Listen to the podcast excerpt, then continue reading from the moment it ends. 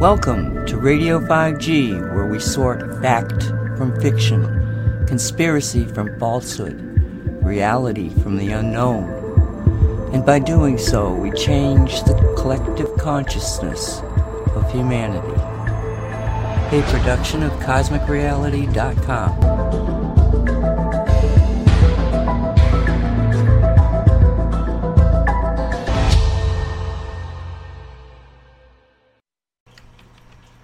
Welcome to Radio 5G Other Voices. This is a pre recorded air- show airing May 10th, 2023, where we will be talking about the universe as a living being. We started Radio 5G in February 2019, focused on an extraordinary 3D danger called 5G technology. Events of the day have brought us to a very different reality that is very much a battle of a spiritual nature. In a recent interview, the dark journalist Daniel Liszt and Dr. Joseph Farrell bring out the concept that 99% of all that is is plasma, and plasma shows the markings of what defines a living being. Yesterday on the Shungite Reality Show, Mark Joseph, Walt Silver, Derek Condit, and myself discussed this concept of existing in a living, not a mechanical universe. We will finish the show with that clip. If nothing else, I suspect this show will make you think of life in a different way. Hope you enjoy it and thank you for listening. Hello, everyone. This is Dark Journalist. Tonight I have a special interview for you with Oxford scholar Dr. Joseph Farrell. Dr. Farrell's Giza Death Star book series, which investigates the true age of the Great Pyramid in Egypt and its function as an advanced technology infrastructure of a lost civilization, has been widely influential. Now he's released a new book, Giza Death Star Revisited, which reveals the rediscovery of this ancient technology by inventor Nikola Tesla. Truth is stranger than fiction. Please join us now.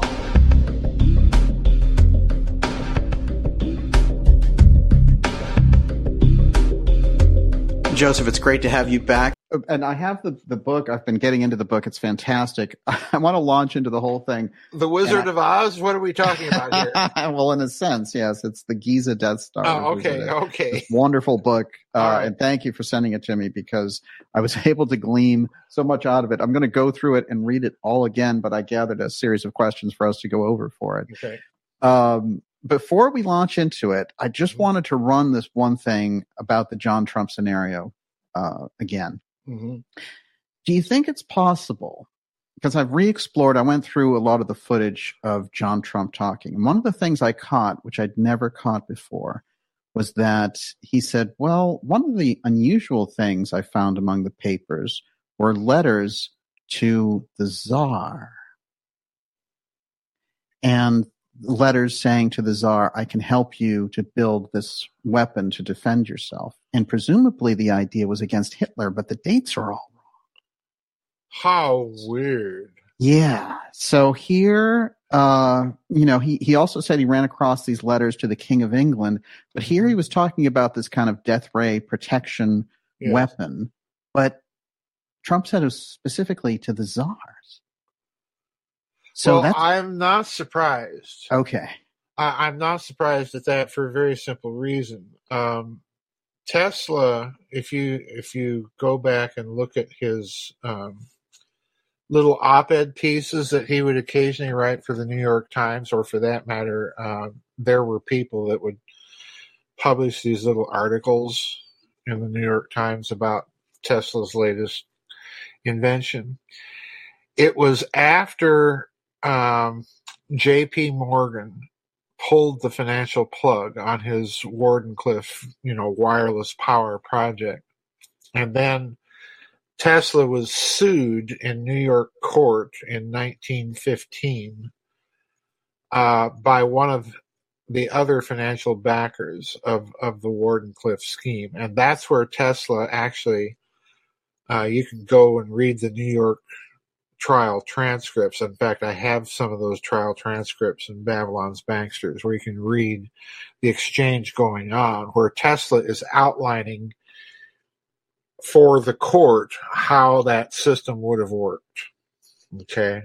It's in those it's in those trial transcripts where Tesla says I had to have this apparatus get a grip on the earth in order for it to shake or make the earth quiver. Yeah. That it's in that trial transcript where that famous quotation occurs. you reproduced that in the book.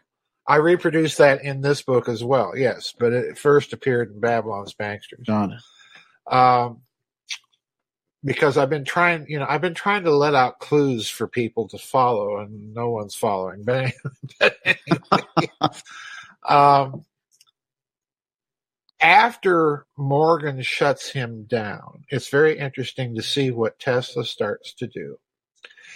Because World War One, by that point, of course, is raging in Europe, and Tesla begins to write these articles or have make statements, and then the press comes and interviews him about the use of this system as a weapon.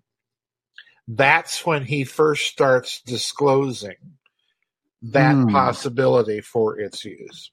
And he does, in fact, offer it to the U.S. Army. They turn him down, although I think they turn part of him down. That's another part of the story. So you might be taking us around 1910. Yeah, Yes. Yeah, absolutely. It it would be in that time frame that Trump is talking about. hmm Um, he offers it to England and he offers it to Russia. In other words, he's offering it to everybody but the Central Powers. Ah. And I think again the reason why is that Tesla grew up uh, as the son of an Orthodox, a Serbian Orthodox priest, but in the Austro-Hungarian part of Serbia at the time. Uh, so, in other words, you know, he has no love lost for the Habsburg monarchy. Mm.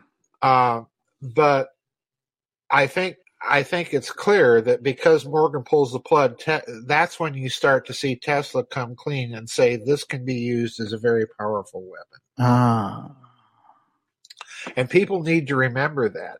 And this ultimately, I think, is why Morgan does pull the plug. Mhm. Because I think Morgan, uh, you know, the story I've never bought that Morgan pulls the plug because he couldn't meter the system. Hmm which I think is BS. If Morgan's concern is to make money, he stood to make buku amounts of money off the royalties of appliances using that system. Right. So, you know, this this has never been an explanation that made much sense. What I think happened is that somebody in Tesla's entourage of technicians and scientists, probably somebody like Charles Steinmetz or somebody like that, that was familiar enough with Tesla's research, having worked with him for so long, that went to Morgan and told him, "Hey, this system can be used, you know, for a lot more than just beaming wireless power around the world." Uh, you know, and Tesla's on record as, you know, this system can split the earth. Well, you know, we don't yeah. want that. You know, Incredible things that he says about it. But this Oh, is yeah. fascinating because you think that JP Morgan took it off the market, as it Yeah. were, Yeah. and continued on with it underground. Well, at least he took it off the market. I think. I think the other part of the problem that, and I've I've I've been maintaining this since Babylon's Banksters because if you read that book very carefully, the thing I, I point out there is that at that time you're dealing with a system that's relatively easy to engineer. Anybody with some competency at that period of time in electrical engineering, Steinmetz, you know, people like that, uh, could have engineered that system as a weapon. And the powers that be have no way to control the per- proliferation of it. This is a relatively simple system and a relatively inexpensive system to build. So Hmm. you know we can't we can't have the Hottentots in Africa building this dang thing, or we're in trouble. You know, Right, right. that's that's the way they're going to Yeah. be thinking. Uh, or for that matter, we can't have the Germans or the Austro-Hungarians or God forbid the Ottoman Turks, you know, or whoever right? Yeah. you know, building this dang thing. So Morgan, you know, the other part of this that's very interesting, at least to me, is that uh, the late Lieutenant Colonel Tom Bearden always maintained in his published writings that the Lorentz transformations, which are a, a set of uh, equations that the Dutch physicist Hendrik Lorentz devised, uh, were the creation, so to speak, the accounting trick that J.P. Morgan forced Lorentz to come up with to divert attention away from Tesla's system. Now, the reason that that's significant is that Bearden didn't make any comment like that without having some basis for doing so, although I've never been able to find anywhere in the literature any corroboration of it. So, you know, uh. here's Bearden making this very strange statement. But the reason that's so significant is, of course, the Lorentz transforms form the core argument of Einstein's special relativity. Right. That's, you know, that's just how important these this set of equations are. So, um, you know, who knows what's going on here, but but Bearden's point, and I think your point is that at some point Tesla was on to something with this system. Mm-hmm. And it had to be covered up. Right. And this, there's a part of this system that I, I hope people caught when they read the book because in the book I point out that Tesla, this when he's doing his Colorado Springs experiments, Tesla is trying to calculate the velocity of these electroacoustic pulses that he's creating with this apparatus. Mm-hmm. And he calculates the velocity of this pulse to be pi divided by 2 times the velocity of light. In mm-hmm. other words, he's calculating the velocity of these pulses to exceed that of the velocity of light. Interesting. And incidentally, if you're paying attention, that ratio of pi divided by 2 is exactly the ratio of the height to the width of the Great Pyramid. Oh, wow. So, in other words, what I'm trying to get people to clue in here is that that structure is built as a precise incorporation of a length to mass conversion factor that Tesla himself discovers. Fascinating. Um, so along comes Einstein with special relativity and says, no, no, no. Velocity of light is the upper speed limit of, you know, we can't go faster than that, folks. Well, yeah, this is the problem. We've we've been dealing with Einstein ever since. Right. Uh, and therefore, if you have that dogma, you throw, you tend to throw out anything that Tesla says. Yeah. Who is incidentally, let it be pointed out, incidentally saying these things as the as the result of experiment and observation. Right. Let's remember this. Yeah. This is not just theoretical. This is not just Einstein doing his thought experiments right. and creating equations on it. No, this is not the same thing. This is actual science and experiment. So yeah, I think I think something about Tesla's system spooked the financial powers that be, and they did not want anybody investigating this system any further because they knew that it was a very potentially a very powerful, very dangerous system, and they didn't want a lot of yahoos getting their hands on. Now, that said, there is an aspect of the system that I think was used because let's remember what Tesla did in that system.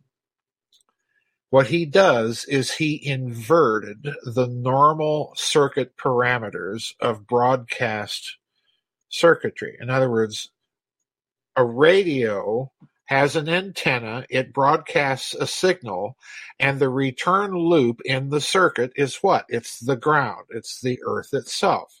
Right. And every electrical circuit has the ground as part of its circuit. Okay? Every mm-hmm. every single one.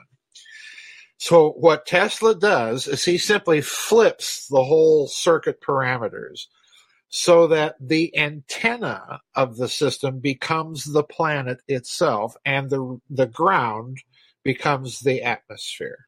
Oh wow. So in his wireless system what is actually beaming power to you is the earth Why? Well, he says in the trial transcript, I had to get a grip on the earth in order to be able to make the earth quiver. In other words, he's actually modulating information into the signals he's putting into the earth. So, you know, that's that's genuine radio if you're modulating a signal. Right. So, in other words, he's creating not only a broadcast power system, he's creating a communication system.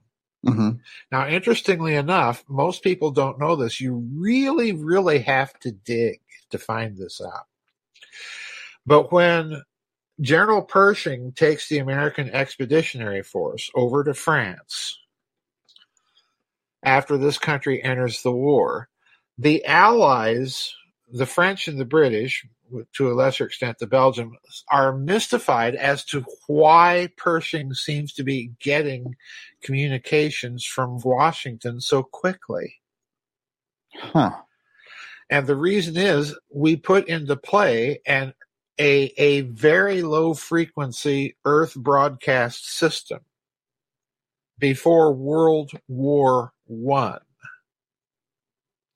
So, in other words, we were using essentially a part of Tesla's concepts in that war to communicate directly from Washington to Europe Ah. without the use of transatlantic cables, without the use of telegraphy that the British could sneak in and listen in on. No, no, no.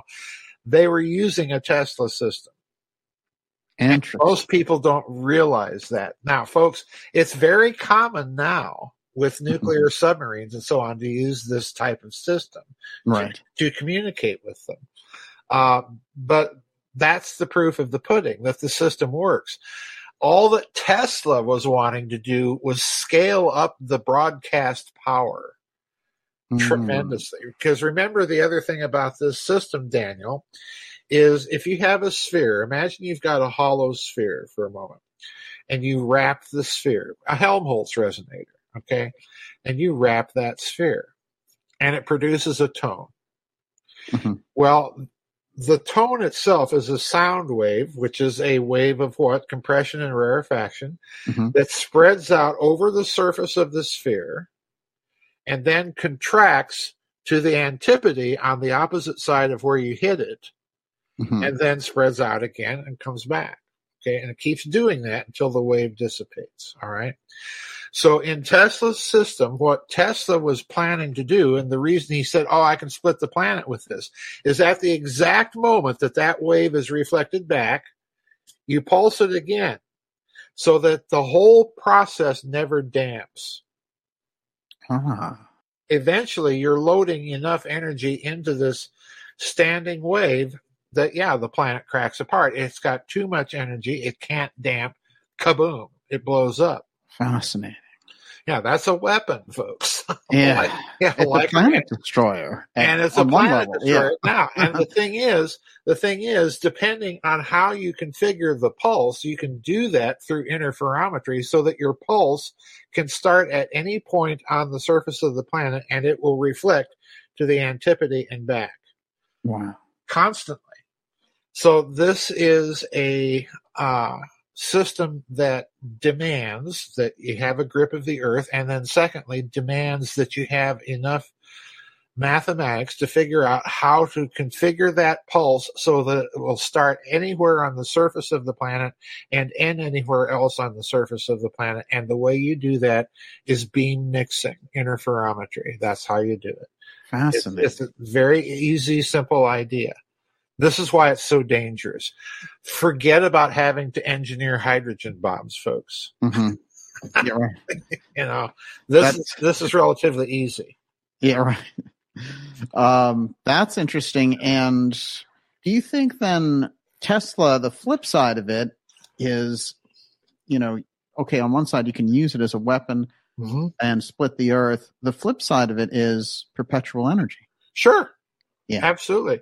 Yeah. Tesla himself, as he's, if you, if you look at the, um, information that I include in the book, Tesla himself actually says that when you master these these vortices of nature. And it's very interesting that he's already thinking in these terms. In other words, Tesla kind of makes this leap past past Einstein right into quantum mechanics. You know, Yes. because you know he's he's just not interested in Albert Einstein. And by the way, you know, for folks that are interested, they did know each other. And Okay, Tesla yeah. had little use for Einstein's mathematics. Yeah. Go, go away, you know, do something useful, get a haircut. But he thought it was completely secondary. Like, yeah, he did. He Yeah. did.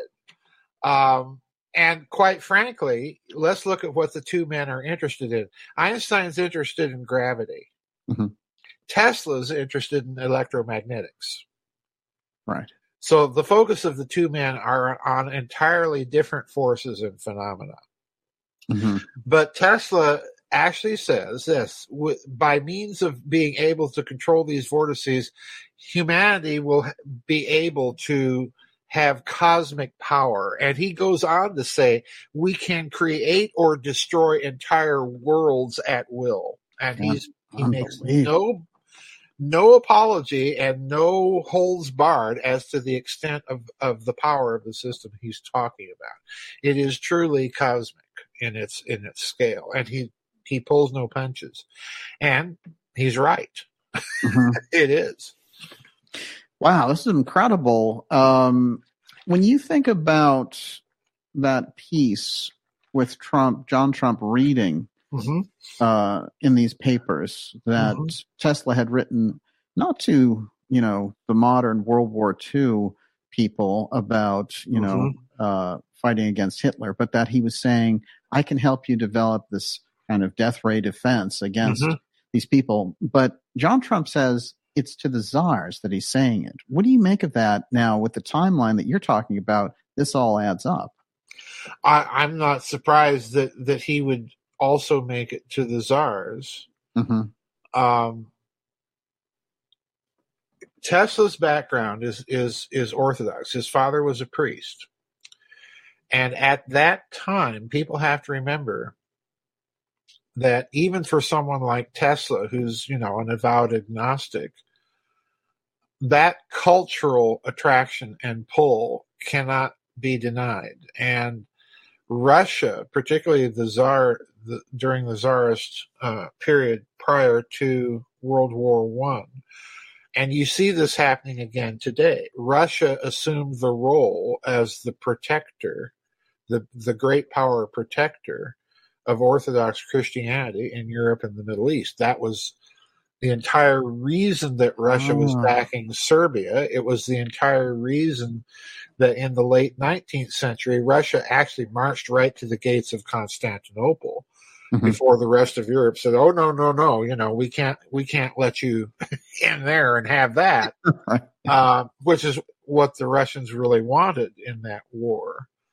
Uh, the Treaty of San Sebastian prevented them from getting it, 1888 or 9, somewhere around there. And it was Bismarck that, that brokered that. Um, but again, it, you've got to understand Russia is acting in its role as the protector of those civilizations. And Tesla coming out of that kind of milieu with his own father being a clergyman is, you know, the czars are a natural place that you'd want to take and offer an invention like Oh yeah. and, you know they've got the money to do it you know and they've certainly got they've certainly got the scientific infrastructure and the scientists to do it as well so yeah that doesn't surprise me Wow. Incredible. And it's interesting too because in the middle of all this time period, you have the Tunguska Yep. uh, incident. And this is either a gigantic meteorite Yep. or it's the explosion of a weapon or it's, you know, an alien invasion. What on Yep. earth, you know, uh, when you think about Russia in relation to this Tesla thing about the weapon, is that a, a hint or a clue that they were using this or trying it out? well there are a lot of people daniel that think that tesla's system had something to do with tunguska Wow. Um, I'm not entirely convinced, but I'm also willing to consider it because of all the explanations of Tunguska out there, no one has come up with one that is that is plausible. You know, we have we have we even have people out there maintaining that it was uh, an antimatter matter reaction that you know caused that massive explosion. hmm Um, we have we have the nuclear people, we have the meteorite people, but each one of these things has some problem with it. Hmm I'm not aware that anybody has found enough radioactivity at Ah. that site to explain it in terms Yeah. that would involve nuclear reactions. Well, okay, if it's not nuclear, then what kind of reaction was it? hmm Um, an electroacoustic reaction could do the same thing if it were powerful enough. Oh, interesting. The the problem is that the most eyewitness reports have this thing as an airburst rather than as something that happened on the ground. hmm Uh, you can configure Tesla's system to get an airburst, certainly, but it would be more difficult. But again, you know, the my point here is nobody has come up with an explanation for Tunguska. I'm not willing to discount Tesla um, providing a little demonstration to the very people he wants to give the system to hmm um, and doing so in the middle of nowhere, where you know it's it's not likely that anybody is going to be hurt from the demonstration. Right. Um, so who knows? Uh, That is fascinating. Well, if it if it was not the Tesla system, what do you think is the best candidate for this kind of unexplained, inexplicable explosion in history that just wiped out a whole slice of Siberia? um, oh boy, oh, I want to say so many things here.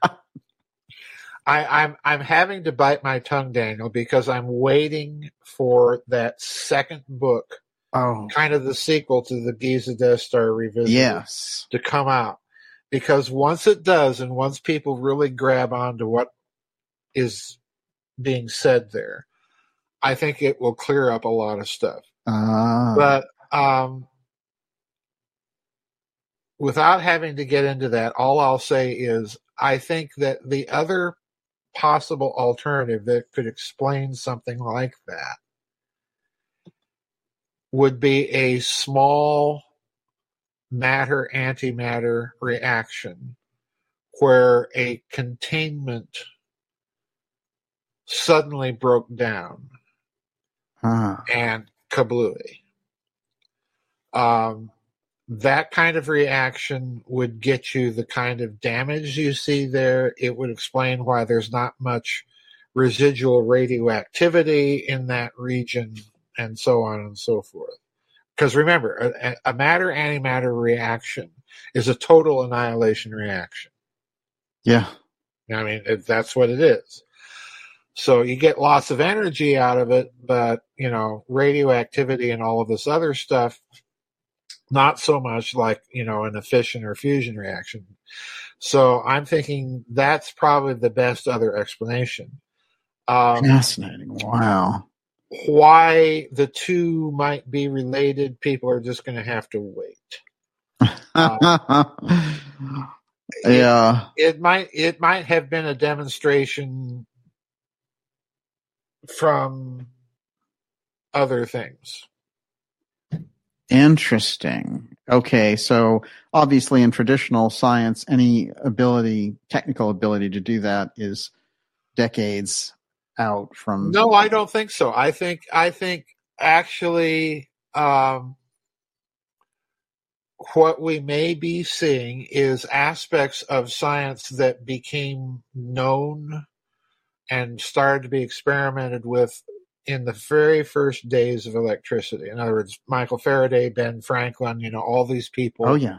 that are doing experiments with electricity. Uh, I think by I think by the time of the Manhattan Project, you have people asking questions that are getting dangerously close. One of them being David Bohm. Oh right. Uh, David Bohm is a very important figure because he was honest enough to say what was on everybody else's mind. we'll just leave it at that. Uh, but yeah, I think I think I think by the time of the Manhattan Project, uh, you've you've got a bunch of scientists that realize, oh, we we are just skimming the surface. Wow, incredible! I, I will give a hint too. Oh yeah, I, Bohm is the physicist, as you know, the famous quantum physicist that was involved in plasma research. oh, And I've mentioned this in my books before. I have mentioned him again. Mhm. I give out these little clues and people don't pay attention.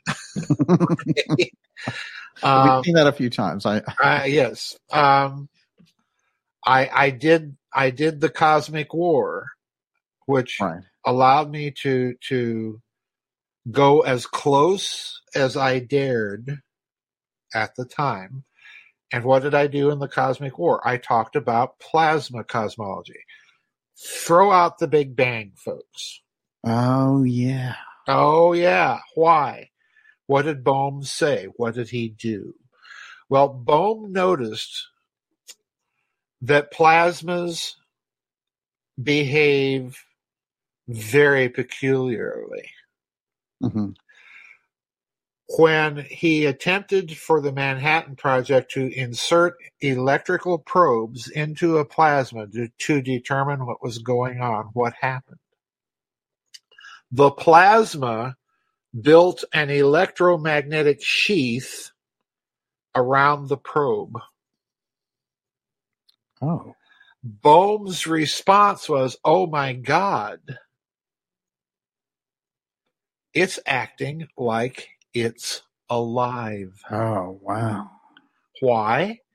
Because the plasma responded exactly as your body or my body does to the introduction of a virus or a germ or a pathogen. It walls it off and creates a Hmm. membrane around it so that it does not enter or affect your body. That's exactly what plasmas do. Fascinating. And here's the bad news. He wasn't the only one noticing weird things happening in plasmas that resemble life. Now, I want you to stop and let that soak in. Hmm. Um, 99% of all matter in the universe is not solid, liquid, or gas. It's plasma. So, in other words, the physics that Albert Einstein, Isaac Newton, Euclid, Galileo, Copernicus, and so on have been doing is the physics of 1% of the matter in the universe. Hmm. The other 99% is a very, very different matter, and I'm deliberately punning on all the possible meanings of that word. Now stop and remember something else. What's the ancient Egyptian religion tell you? It tells you that stars are alive. Oh right. What are stars? They're big hot balls of plasma. Right. Yes. Uh, now, here's a big problem for you. I mentioned this in the book that we're waiting to be published. There's a lot more in that book, but I'm going to mention something else since I'm letting out clues. In May of 1999, Daniel, the solar wind from our sun stopped. Oh wow. Stopped. Turned off. For how long? Two days. What on earth? Uh-huh. Now, what on earth indeed if if the sun is a big chained up hydrogen bomb? Ah, right. The fact that it stopped tells you something very significant about the sun.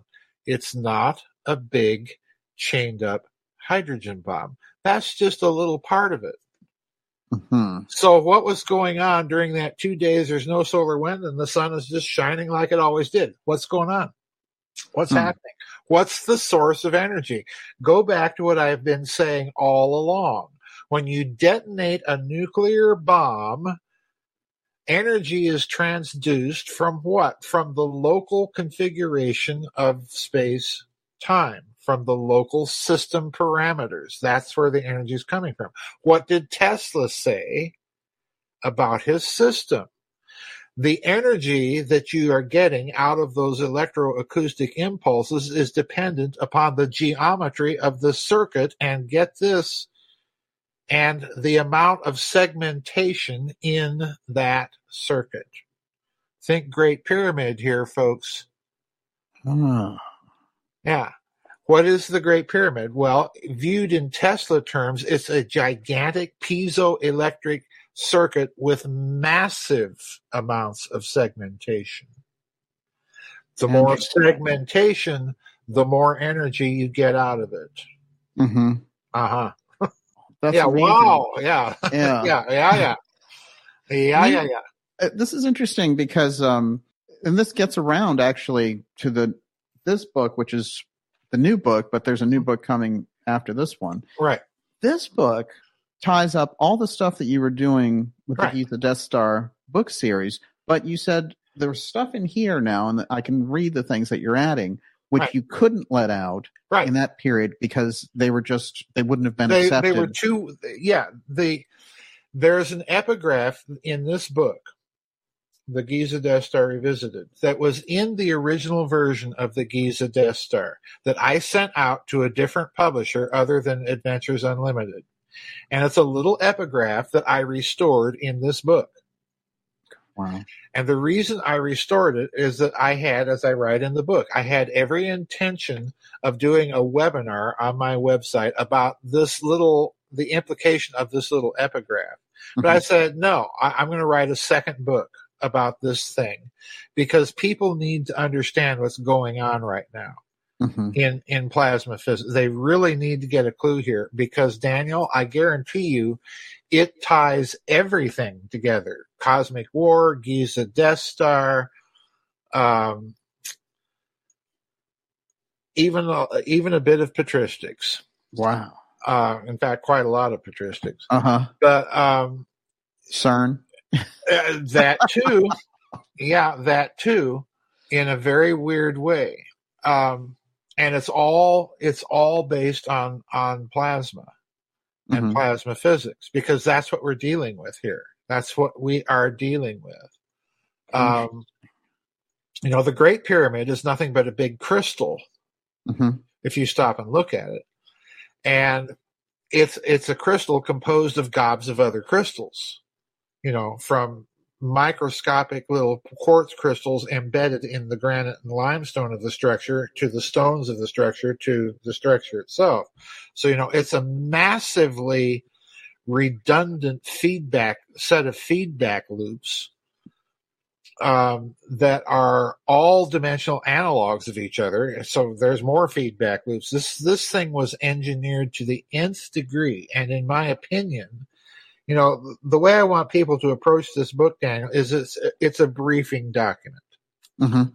because the the weapon hypothesis is not my own. It's Zechariah Sitchin's. right And Sitchin spent a whole book writing about it from his understanding of, of ancient texts. He does not get into what he thinks made it work. That's where I pick up. Okay, how do how do we on the basis of present scientific knowledge, how can we account for that hypothesis? Um, well, in my opinion, there's two ways to do it, and both of them involve this electroacoustic impulse technology, Tesla, Townsend Brown, and people like this yes that are experimenting with this stuff. Um, how do we how do we account for uh, its missing components?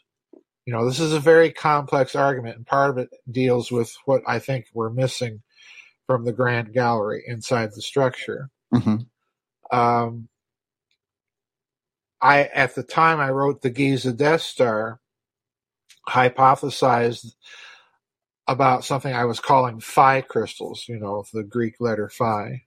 Right. And and by using that, I was trying to clue people in that I'm thinking in terms of the Fibonacci sequence and and a vorticular structure. Okay. Oh yeah.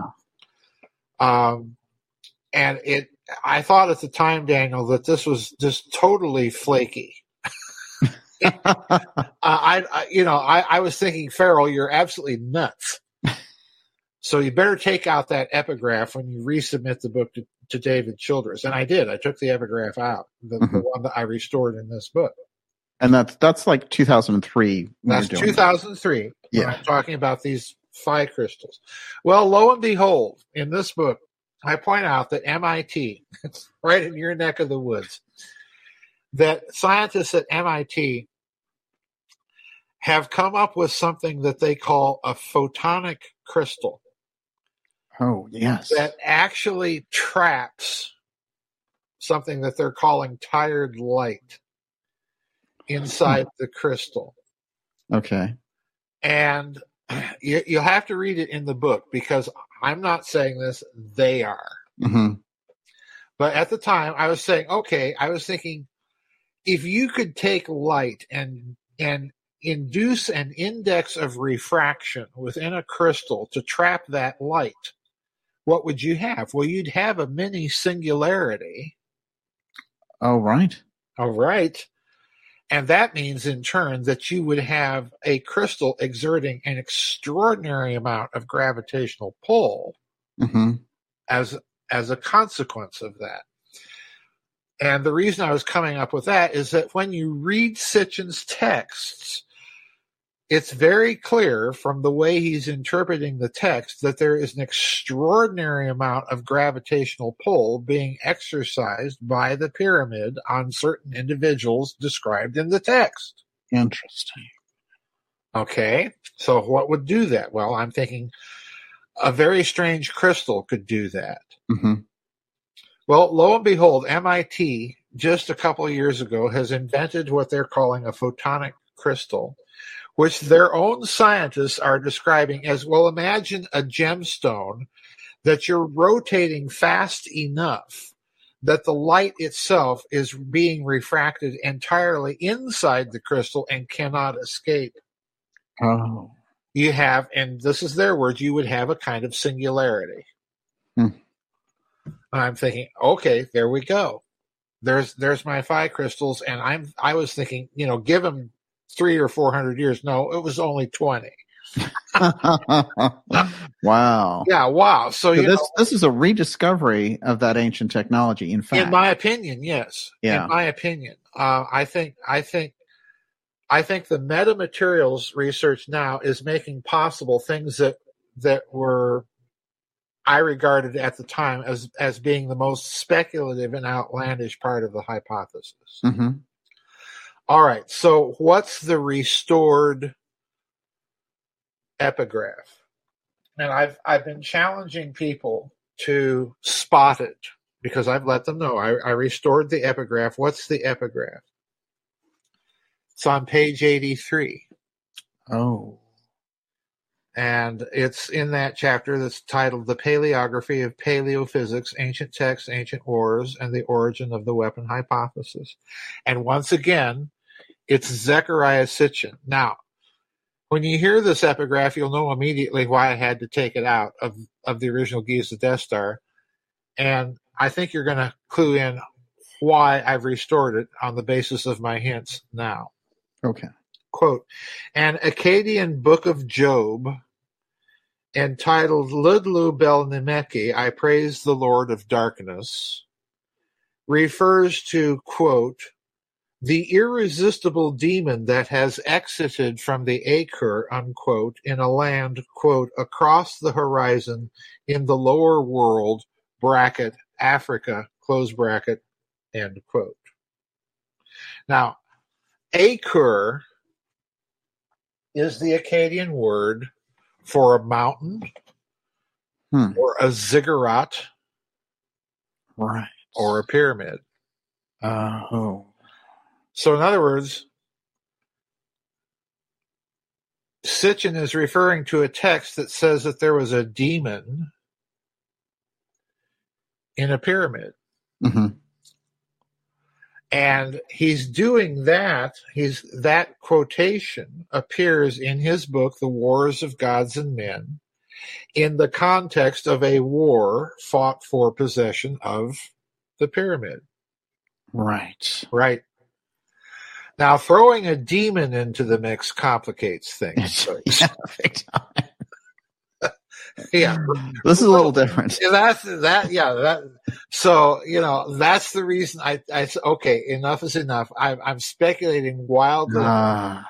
We're just here gonna, you are. You're dealing with all these technical aspects. and You're now dealing we with the fill with ancient stories.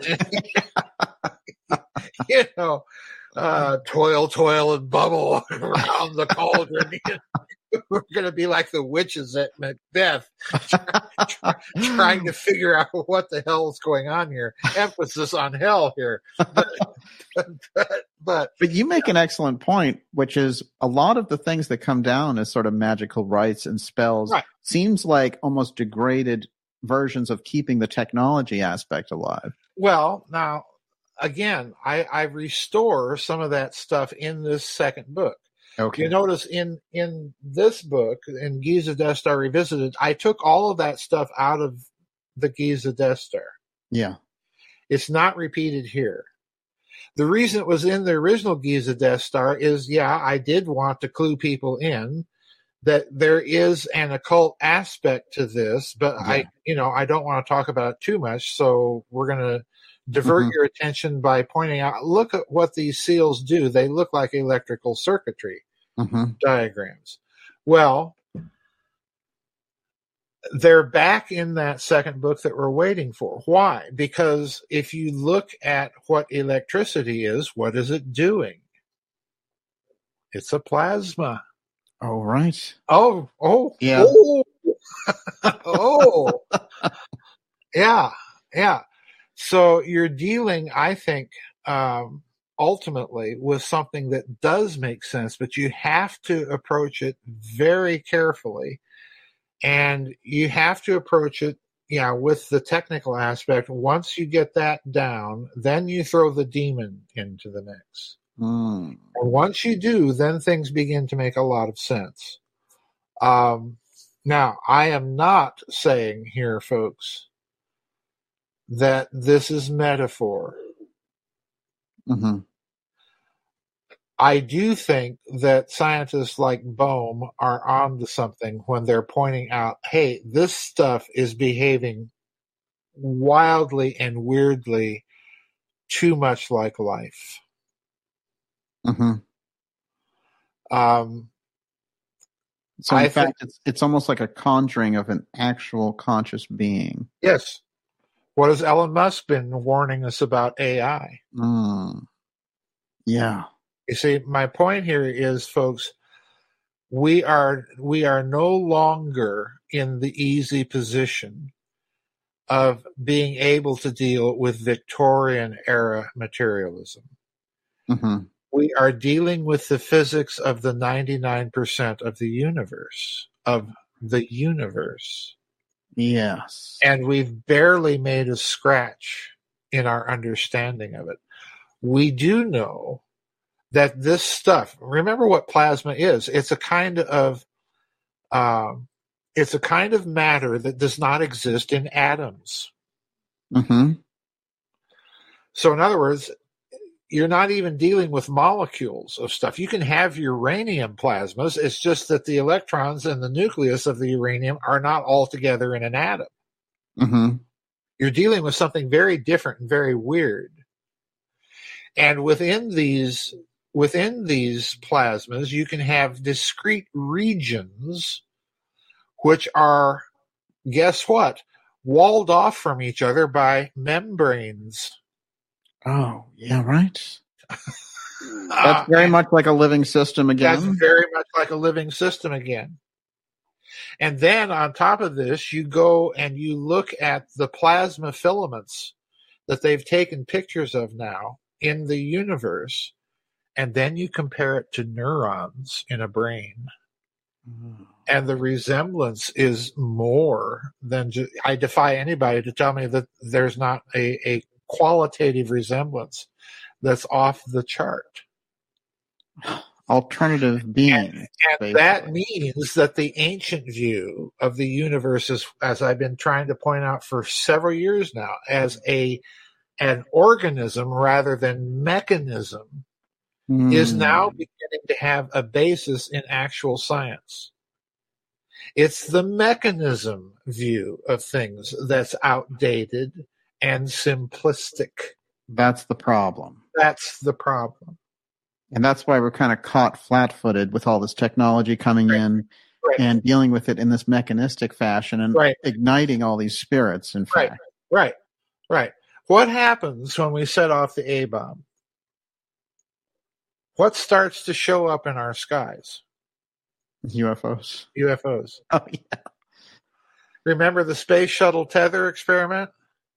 Yes. Have you seen the videos of all that stuff? Yes. That suddenly starts to show up, acting as if it's investigating what the hell is that and what are these monkeys doing? Right. Um, yeah, I think wow. I think we are living in a much more living universe, and when we set off the bomb, what we've done is we've just announced to, to all of that stuff that we're here, and uh, they come and investigate. And incidentally, what is the bomb? Well, it's a plasma. Mm-hmm. Right. And its right. essential core, that's exactly what it is. Right. Now, stop and think, Daniel. I've just told you about the sun and the solar wind having shut down for two days, and yet it's still it's still going. Mm-hmm. So the chained up hydrogen bomb model is only a part of the picture here. Right. It's gating energy from the entire circuit. And what's the circuit? It's a plasma. Interesting. That explains what why I've been getting at all along that when you set off these bombs, you're gating energy into the reaction from the geometry, from the circuit parameters of local space. Yeah. Absolutely, you are. Yeah. Absolutely, you are. And if hmm. anybody's out there, that's going to grab their attention. right. Well, this is so interesting because um, there's a guy in the 50s there Wilhelm Reich. Ding, ding, ding. Okay. He gets absolutely obsessed with the idea that uh, UFOs are plasma and that they yeah. are hiding out inside clouds. Yeah. Well, what's a thunderstorm cloud? It's a plasma. Okay. Yes. Absolutely. Right. Yeah. What's lightning? It's a plasma.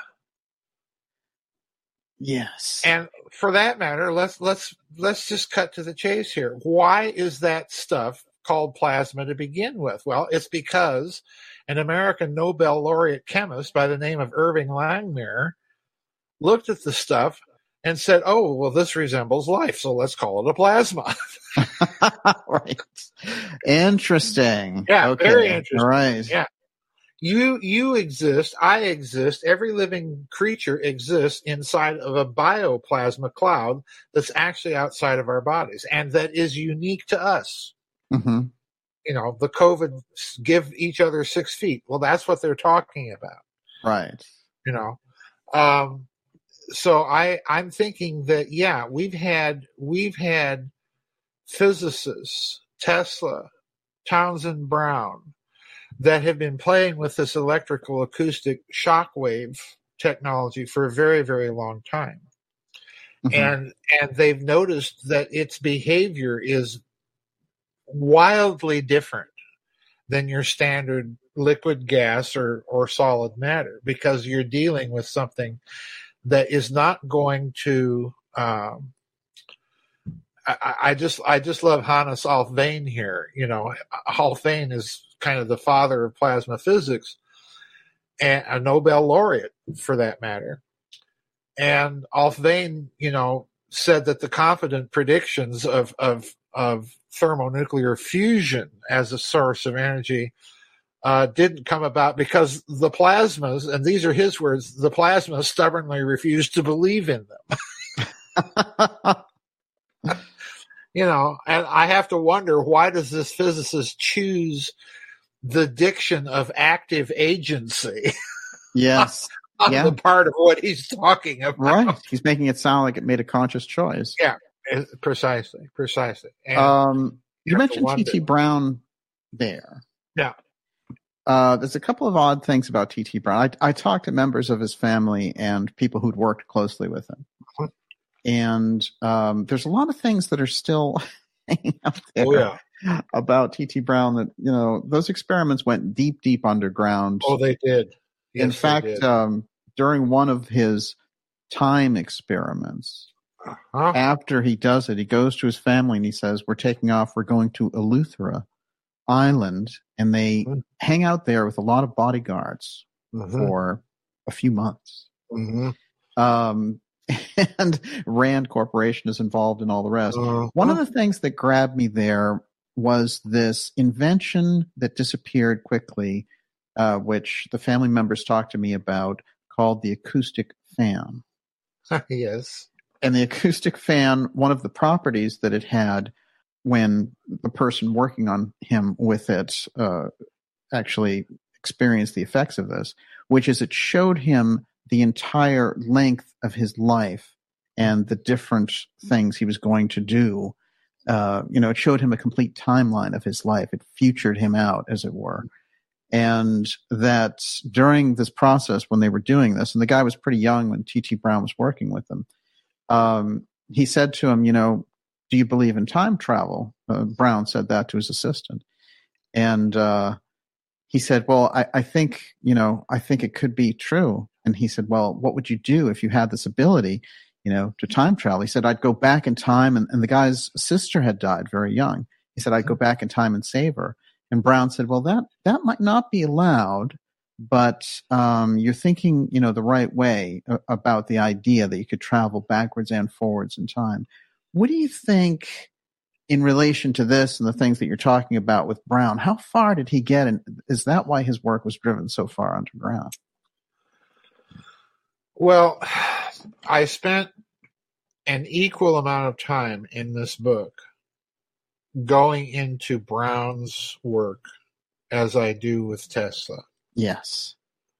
Um, for the reason that Brown himself is is also working with other aspects of these electroacoustic or electrogravitic, as he would have called it, impulses. Mhm. and he's he's discovering the same things as Tesla. He's discovering that the circuit parameters, the dielectric constant, the inductance, the resistance, you know, all this stuff. He's discovering that that the circuit parameters are what are crucial to making the system work. That's number 1. So for someone working with those concepts, it's natural that Brown is going to think, okay, there's a time connection here. hmm And let's let, let's shift this into the pyramid context once again. There's a whole branch of research on the Great Pyramid that I call pyramid as prophecy. hmm You know, these people that view the structure as a kind of biblical dispensationalist evangelical Christian prophecy in stone. Now, that sounds like a wacky idea, and indeed it is. Mhm.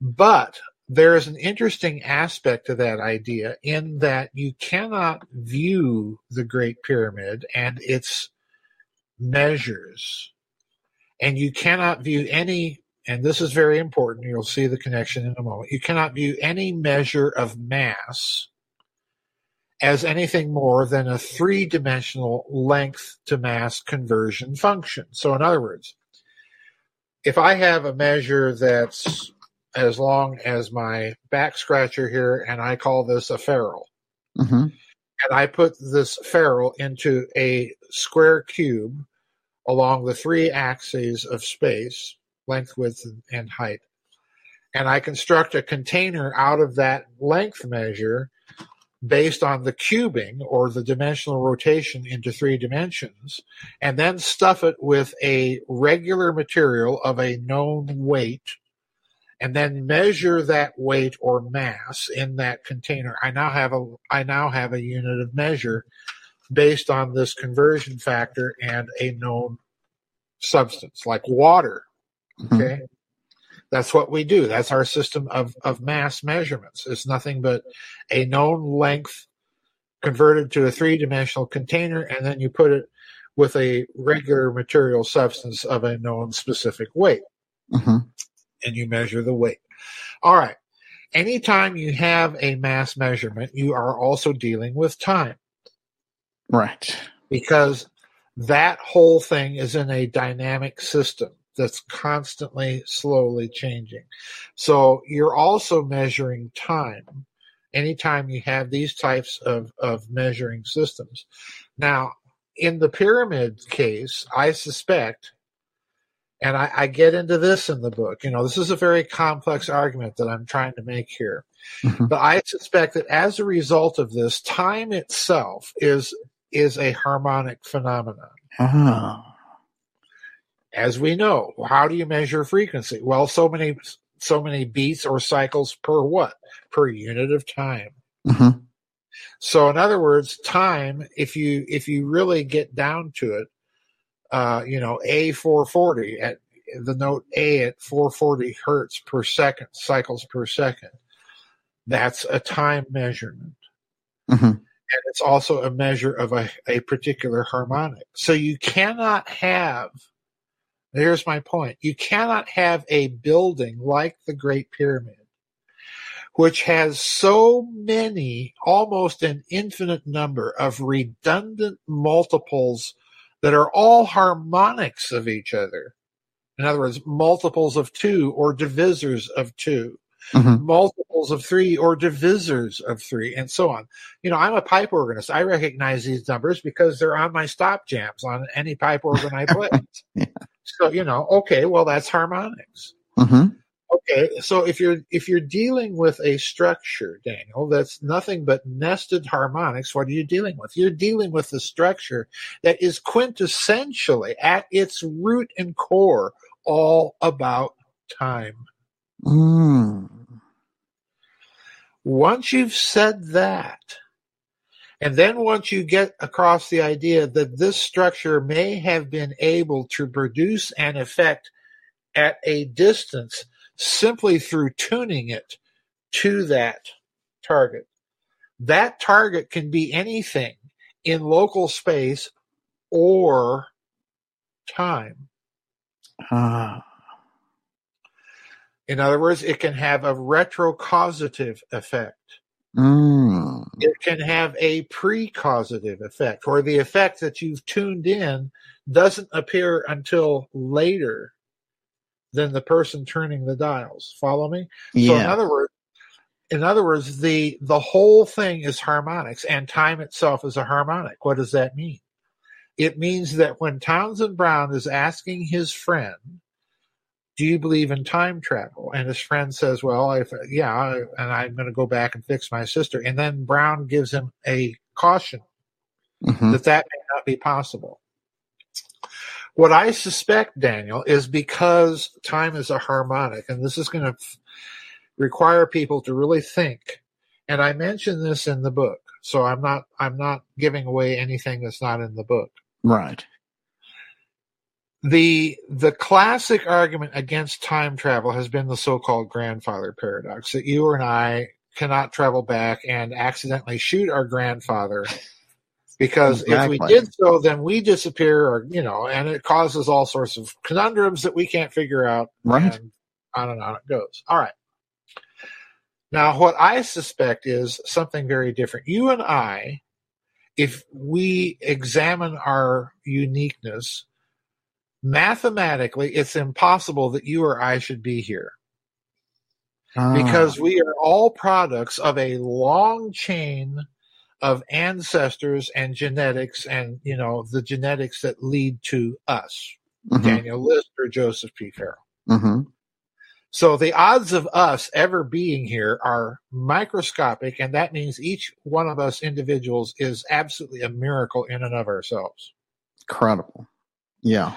now it also means that we have a problem of trying to explain what happens with the doppelganger or the twin Mhm. the the doppelganger is a phenomenon that we've all encountered at some point in our lives of someone that looks like someone we know, but is no relation to them whatsoever. Yes. And the resemblance is so profound that it's not only physical, but in many cases can be a resemblance of personality. hmm Now, the interesting thing about harmonics is that a harmonic does not have to be absolutely in tune to be a resonator of a fundamental. hmm So my organ pipe, my four foot long organ pipe, can be a resonator of an eight foot long organ pipe. But what if it's only 3.98 feet long rather than exactly four feet? Well, it'll be slightly out of tune. Oh. You may or may not be able to hear that it's out of tune, but it will still be a close enough approximation to that eight foot fundamental at a close enough approximation to four feet to be an efficient resonator of that eight foot fundamental.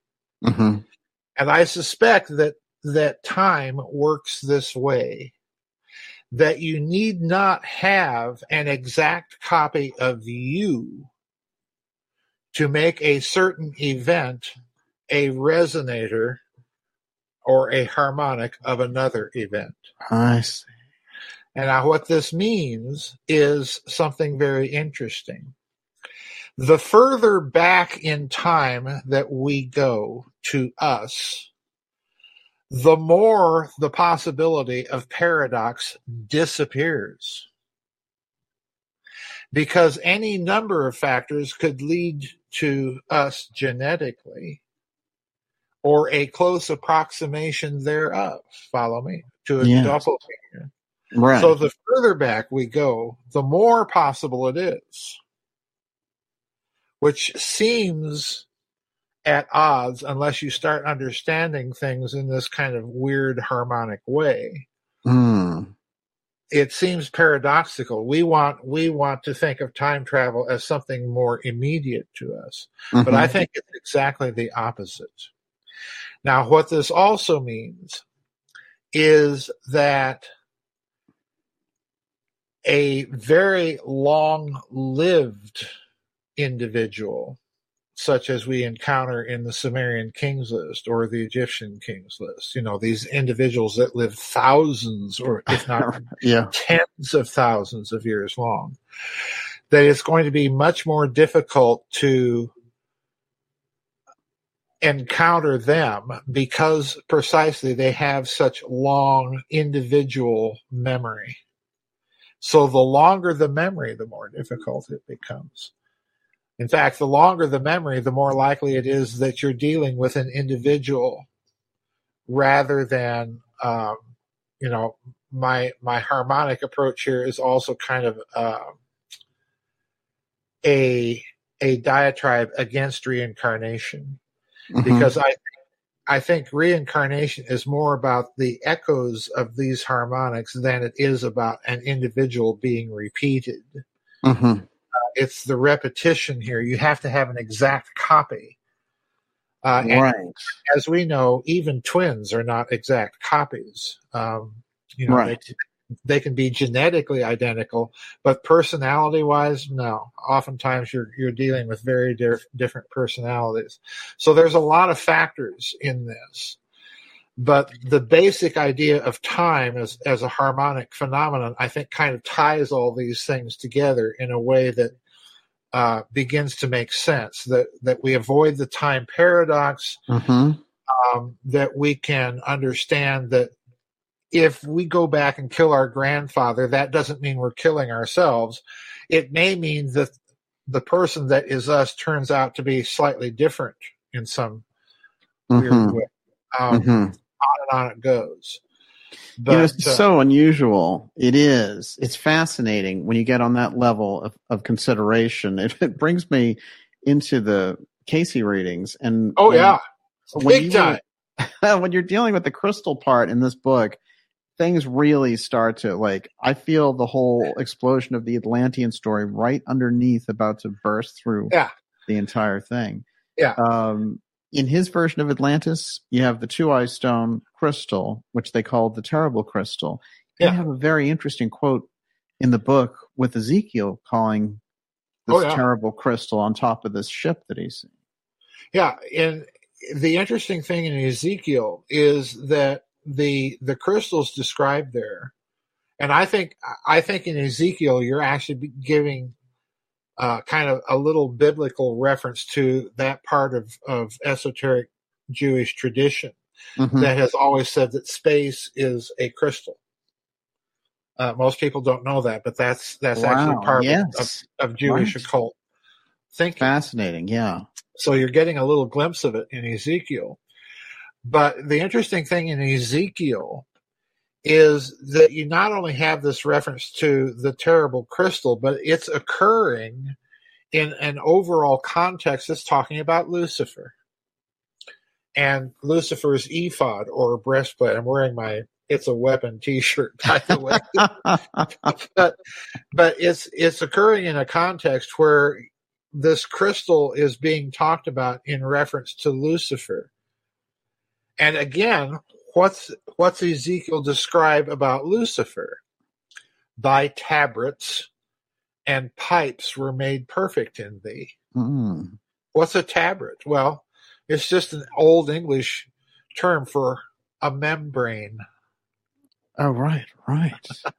Yeah. What a pipe? Well, a pipe is a tube. you know, it's a so- weird, that's a weird description, if anything. It's a weird description. You're you're either describing an organism hmm or a machine. And here it comes, or a plasma. Right. Yeah. Yeah. Now, it gets even weirder. And I point this out in the second book, but but Lucifer has an ephod in the book of Ezekiel. He has a breastplate. hmm But if you read about Lucifer's breastplate, it's missing an entire row of what's on the Hebrew high priest's breastplate. The Urim and Thummim. It, well, the Urim, the Urim and Thummim are not the ephod. It's, they're not the breastplate. They're Mhm. above the breastplate. Okay. The high priest's breastplate consists of 12 gemstones arranged in four rows of three gemstones each, representing the 12 tribes of Israel. Got it. And the way Ezekiel refers, or pardon me, the Old Testament refers to these gemstones is that they are engraved with the names of the patriarchs of the 12 tribes. In other words, the sons of Jacob. Right. And the the engraving is described in such a way to make it very clear that you're dealing with a kind of signet ring. In other words, it has to deal with governance. hmm You know, uh, in the Western Church, a clergyman, particularly a bishop, will wear a signet ring. The Pope wears a signet ring. That's a symbol of his authority. And oftentimes the ring has a little seal that, you know, Mhm. they use to seal wax documents. So in other words, you're, you're dealing with a, a clear symbolism of governance. So Lucifer's ephod lacks three of those. Huh. And it's very interesting when you read what they are. It's Okay. very, very interesting. But in other words, the, the whole idea being communicated is that Lucifer's ephod is part of his governance. Ah, right. So, in other words, all of this is connected. Hmm The idea of crystal, the idea of governance, the idea of of uh, a power specific to that crystal, um, the idea of plasma. This is all very, very highly interconnected. And with Cayce, getting back to your point here, with Cayce, I think you're you're dealing with somebody who's who's you know kind of um, a proto remote viewer hmm because if you look at the way his readings are structured, he's being given a specific question. Like a remote viewer is given a specific question or a specific coordinate, and then he simply looks at it and describes what he's seeing. So in other words, I think you're dealing with Cayce with kind of uh, a prototypical remote viewer hmm who's following all the protocols, even though he doesn't know that he is. Right. And he's he's giving these descriptions on on what he's seeing, Fascinating. Absolutely. and I think the correlation. yeah. Yeah. that's the correlation. And I think he's I think he's um, you know some of his descriptions you can kind of tell he's grasping for the words, hmm but that means some of the descriptions may or may not be quite accurate, but they're they're here's the word again they're close harmonics of it. hmm In other words, I think he's seeing something very genuine when he's talking about these Atlantean uh, Atlantean crystals because they are there in almost all the world's lore about ancient civilizations. The Right. Vedas are full of references to crystals Yeah. uh, you know the the Old Testament, Jewish lore, all of this stuff is talking. Where's this coming from, and why Mhm. is it there? I suspect that if my my speculation about the pyramid is true, and that it had these meta crystals inside the structure, here's another thing for you: a crystal is grown and grows as a response to the local space time gravitic conditions in which they grow. hmm Okay. This is why crystals grown in the zero gravity of space have fewer defects than crystals grown on Earth. Interesting.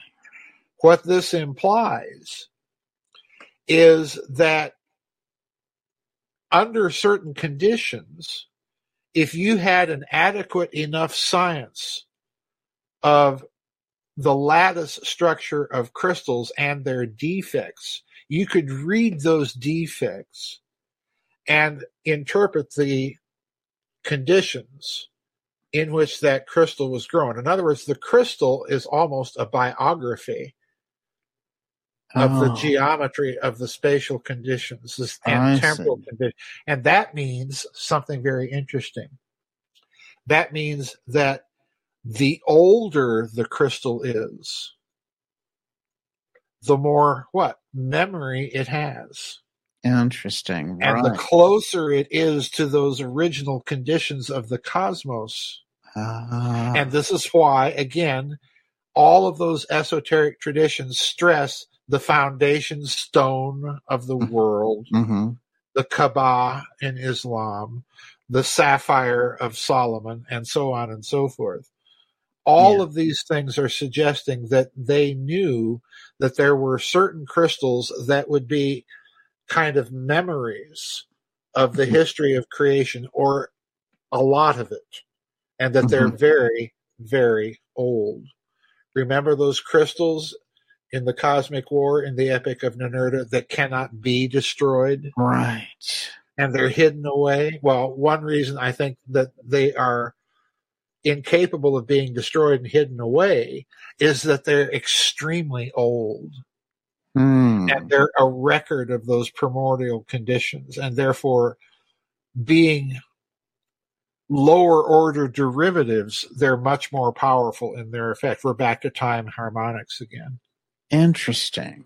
Yeah, this is this is all interrelated folks um and wildly speculative i want Oh yeah. Well, what's fascinating about it, though, the crystal part. It seems to me, like you're saying, the core of so many of these systems go back to the crystal. Mhm. Um, the Cayce piece to kind of wind this around, Mhm. because I see a lot of correlations with what he says oh yeah with what you're saying about the Giza Death Star. Here's the interesting part. He talks about, of course, we know the traditional dating of the pyramids, 2500 BC. and, uh, you know, you show in the book that basically, you know, the, the dating around that is, is made up. oh yeah And Absolutely. the British have a, a heavy hand. oh Yeah. yes Yeah. you think the pyramid you know here's here's the problem and Herodotus, God bless him, it's, is right in the thick of it. And and you just know, you just know he was writing this down with a grin on his face, hmm because Herodotus tells you that uh, they spent an enormous amount of money on radishes, onion, and garlic to, to feed all the people that built this. thing. And you just know he was laughing. But anyway, he also says that they were they built the stones, put the, put the casing stones on the pyramid from the top down. wow. Oh wow. But I think what he's getting at there, and what what um, what others have noticed, you know, they have radiocarbon dated the mortar. There's a very very thin layer of mortar between the stones of the Great Pyramid. Yes. Uh, it, it's almost it, it's almost paper thin. It's it's a ridiculously thin little layer. Um, but they've they've carbon dated the mortar from the top and the bottom of the pyramid. And the problem is, is that the mortar at the top by carbon dating is older than the mortar at the bottom. Oh, So yeah, top down. Um, yeah. Fascinating. Well, it, Yeah. it's explainable if there's a radioactive source inside the pyramid. Because all those internal chambers of the Great Pyramid are much closer to the bottom of the pyramid than to the top. So any radiation affecting the mortar is going to, the mortar at the bottom is going to be more affected than the mortar at the top. And therefore carbon dating it is going to give you a, a skewed reading to begin with. Um, and yes. add to that the fact that the stones being quarried, and this was Herodotus's point, the stones being quarried, if they're going to be quarried from the same place, the stones at the top, as you're building this structure up, the stones at the top are going to come from a deeper layer of the quarry and then hence be geologically older than you know, the stones at the bottom. So yeah, That's so interesting. yeah, it is interesting. But yeah, the structure the structure makes no sense from the Egyptological point of view because even the carbon dating the youngest that they can get it to is about 500 years before dynastic Egypt. hmm So folks, this means that half a millennium before Khufu is even a, a glint in dynastic Egypt's eye, someone built that dang thing Yeah. and it wasn't anything to do with dynastic Egypt. Yes. Absolutely not. Absolutely not. No. It's it's a um it's interesting because in the Cayce story, the weird thing that he says, he's he's placing the construction at ten thousand five hundred BC. Yes. And so we got eight thousand years of difference there. But he says, well, the reason they chose the site was they were doing archaeology. Right.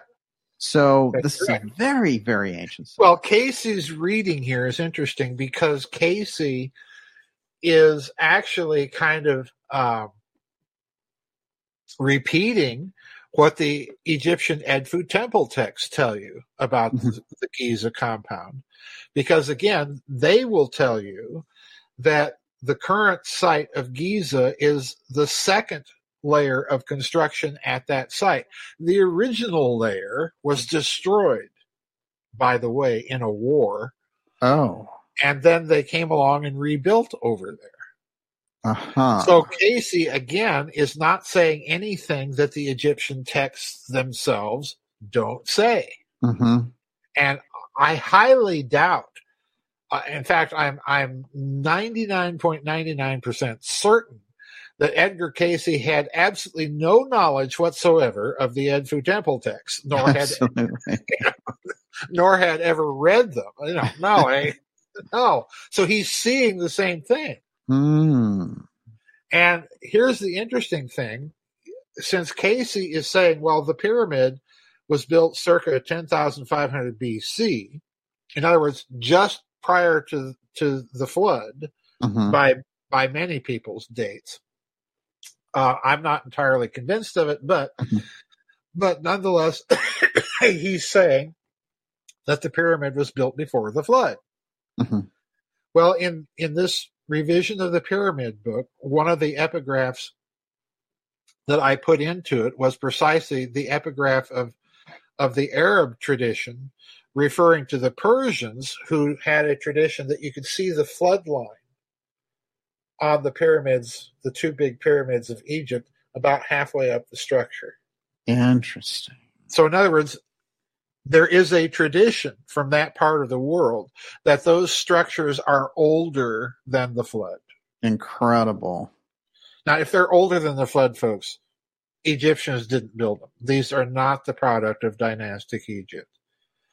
Um, and and that's actually my my position. Joseph, just unbelievable information and insight. Stay right there, and we'll record part two for DarkJournalist.com subscribers and go deep on the Cayce Two Eye Stone research, Hermes, and the Tesla Osiris connection to all this. The new book Giza Death Star Revisited is available at GizaDeathStar.com, and it's a full update of the original, as Joseph said, with a new added chapter that the world may finally be ready for. For. Well, I hope you enjoyed that audio. Um, Dr. Farrell is an incredibly dedicated researcher. He's done so much you can just see from this one clip. And the Dark Journalist does amazing work. So if you're not familiar with him, just look it up. Dark well, there's going to be a link below to that program. And just put in Joseph Farrell He's, got a lot of videos out with a lot of different people. The Shungite show actually was yes well, well yesterday. And it it's on from noon to 2 p.m. Eastern time every Tuesday. That show for those that don't I, mean, I can't imagine too many of you don't know that Shungite is uh, something that I came across in 2014. And then I met Walt Silva and then Derek Condent and Mark Joseph and but it's Shungite that is made such a difference in everything as far as I'm concerned. So this next clip does come from the Shungite show. And Derek, who owns Mystical Wares, the company that actually is sponsoring all of this radio, he is the, the number one place you want to go for Shungite, without without a doubt. But he, he wanted us to stay on track with, with you know basically Shungite reality being Shungite, but we've expanded. We're expanded into a concept of science called enterology, and we have been working on this for many many years, talking about it, talking it up, and so it's it just makes sense to me that we take this clip from yesterday's show, and that was predicated on on the fact that it's a living universe, because Shungite makes it even that more obvious that it is a living universe. So this is going to be a, a, an example of some of the things we get into in the Shungite show there's no way that you can just keep yourself on one track. Radio 5G was set up to promote understanding of, like I say, a 3D material problem. But Shungite and enterology is a study of the universe as an energy field, and how do how does it work? How does it how does how do we work within it? So I couldn't think of any better place to look for a way to finish off this show than to uh, use this clip. So I hope you enjoy this clip. I hope it gives you more information on Shungite. If you don't know what Shungite is, all you have to do is listen to some of our shows, listen to the Shungite shows. There's links below for more and more information. And there's so much that Mystical Wares can give you as far as, let's say, the new science of enterology, which is the old science, and it's really a combination of quantum physics and metaphysics. But if you want to participate in this new energy universe and understand that it is dominated by the most powerful forces of love, your emotions, but love in particular being the most powerful, and also our understanding that everything is energy and it's all linked together. It's a fascinating look at reality, and I hope you will, you know, at least pursue some more information because Shungite's going to help you get through the hurdles of going from the old reality into the new reality. And we're pretty near there, but Shungite will make it so much easier. So I hope you get a feeling for what we do on the Shungite show, and maybe you'll join us there. It's all in the archives. But um, I just thank you so much for participating because you are energy bodies, you're energy beings. You know, your participation in just listening to the shows and thinking about what we present makes a change in everything. Appreciate you guys. Here we go. Shungite Show.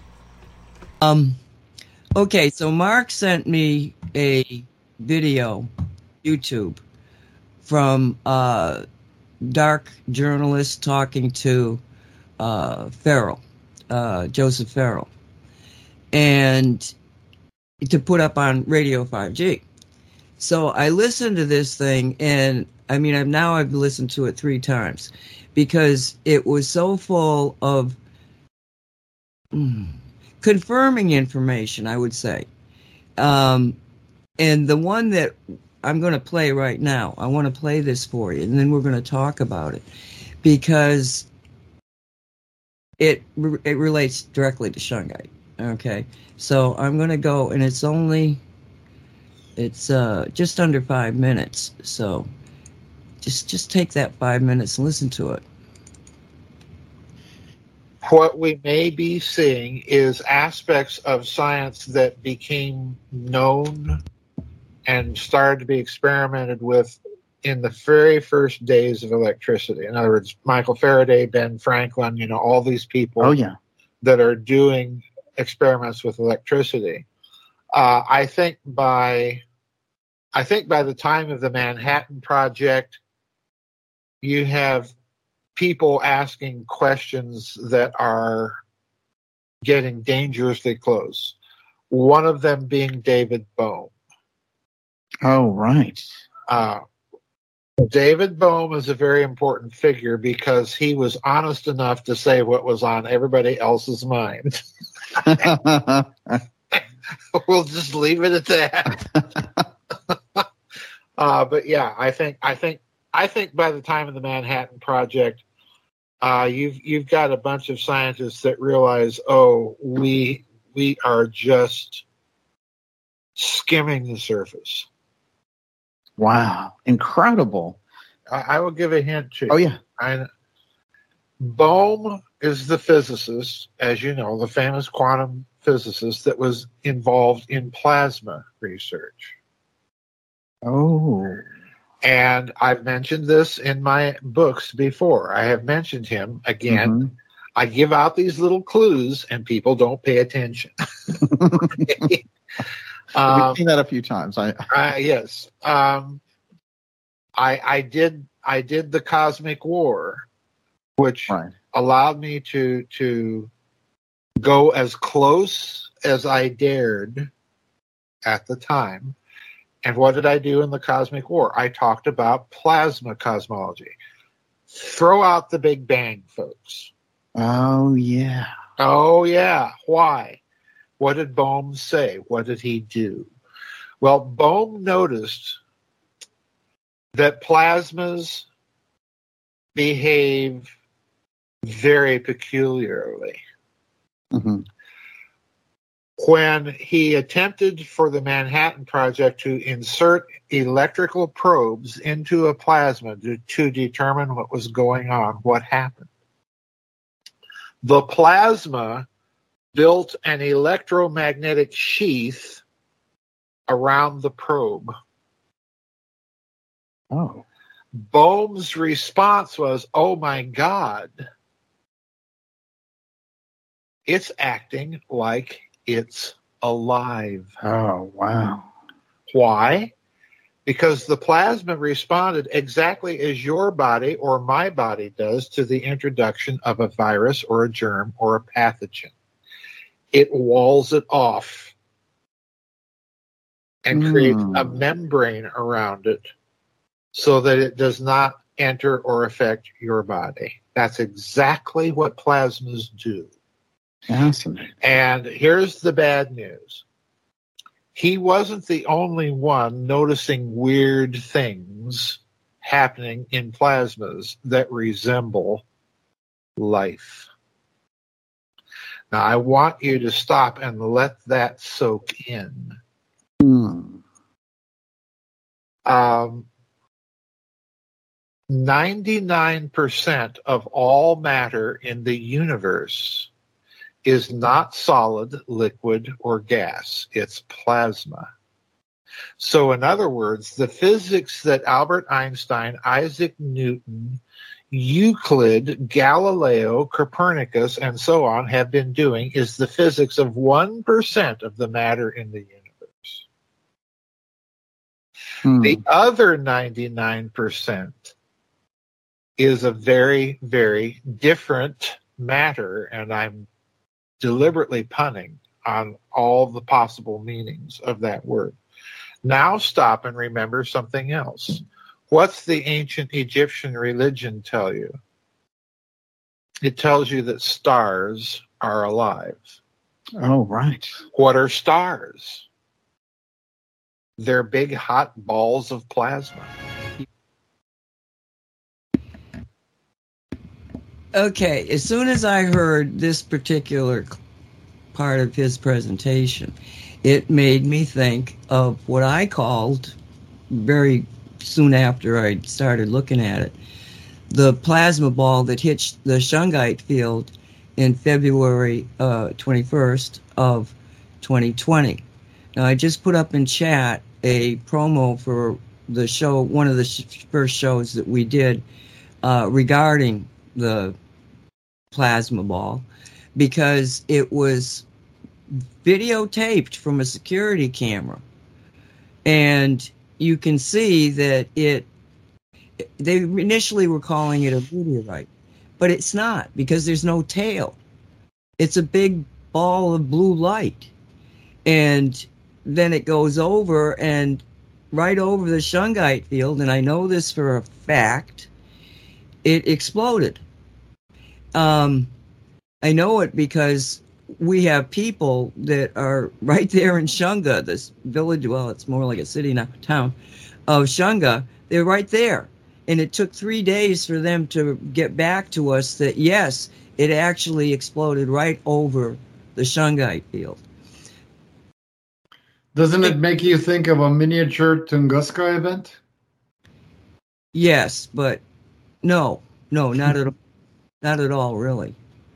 Um, but the fact that you have a interpretation by Farrell, which absolutely would jive with what I feel and think, um, that you go, okay, so what was in this plasma ball? What was this energy that hit the shungite? That as soon as it hit the field, we could detect a massive change in the output of energies from shungite worldwide immediately after it was hit. What what happened? What was the what was that energy? And now we're getting an idea of what it is because it was some kind of a live substance that okay, I'm a remote viewer and when this happened, I did remote view it. Unfortunately, the way that I set it up, I was actually under the uh, explosion. So I got there to see it. I, I said, "Show me where it hit or exploded," you know.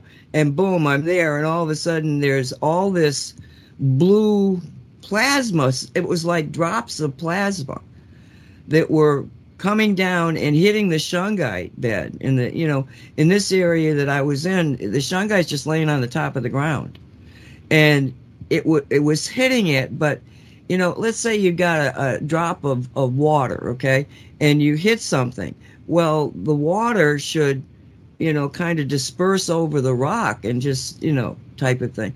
But that's not what it was doing. Um, it was just kind of like, and it wasn't landing like it was landing hard. It was like, uh, like I, I, I, like I see the silver imbuing the the shungite. It was the same sort of thing because I kept saying, "Gosh, look around for some blue blue crystalline stuff that just happens to be there." But I realized after thinking about it and then going and taking another look, it wasn't. It, you couldn't find the blue sitting on top of it because it would hit the shungite and it would like permeate through the shungite. So this puts a whole new twist on where we are with Shungite and its effects because the date is so important. It was 21 February 2020. Within 10 days, they started locking us down because of this COVID thing. And it also is uh, a perfect representation of what the Hopis were calling the blue star Kachina. And they said that when you see the, the celestial, the blue, the blue light or blue i think they said blue star the blue star in the heavens coming from the heavens something to that effect out of the heavens. Um, it marks the, the uh, end of the old age and the beginning of the new age. And 10 days later the old reality was gone never to come back. So i just wanted to to throw this out there you guys and you know get your intuitions and your you know 3D, very educated minds to tell me what you guys are thinking. Well, that light is obviously a living being, and the living being uh, found the best vehicle around, which is the body of shungite, because with the fullerenes, it's uh, the the amount of stuff you can put in shungite is unlimited. There's no, there's no limit to all that because because of the fullerene, because of that structure. So it, it knew where it was going. It knew what it was going to do. So it is a living being. Aren't we ourselves plasma beings? I mean, once we get past the physical, and uh, and Derek can back me up or can refute me because he has the capability of seeing and feeling energies. Okay, we, we are possessed of a physical matter made body, but that's just one of the 12 bodies in the and the different layers of, of embodiments that we have because you have the etheric body, you have the astral body, you have the spiritual body. So these are layers of different densities of plasma. So that's, that's interesting you brought that up, Walt, um, because I, I agree, of course. And what I was going to point out is in the bottom left image for those that get to view this, and I'll describe it. But Nancy shared an image in the chat room, which is why it's wise to always go in the live chat when you can listen to these podcasts. Um, one, two, three, four. Image four, bottom left.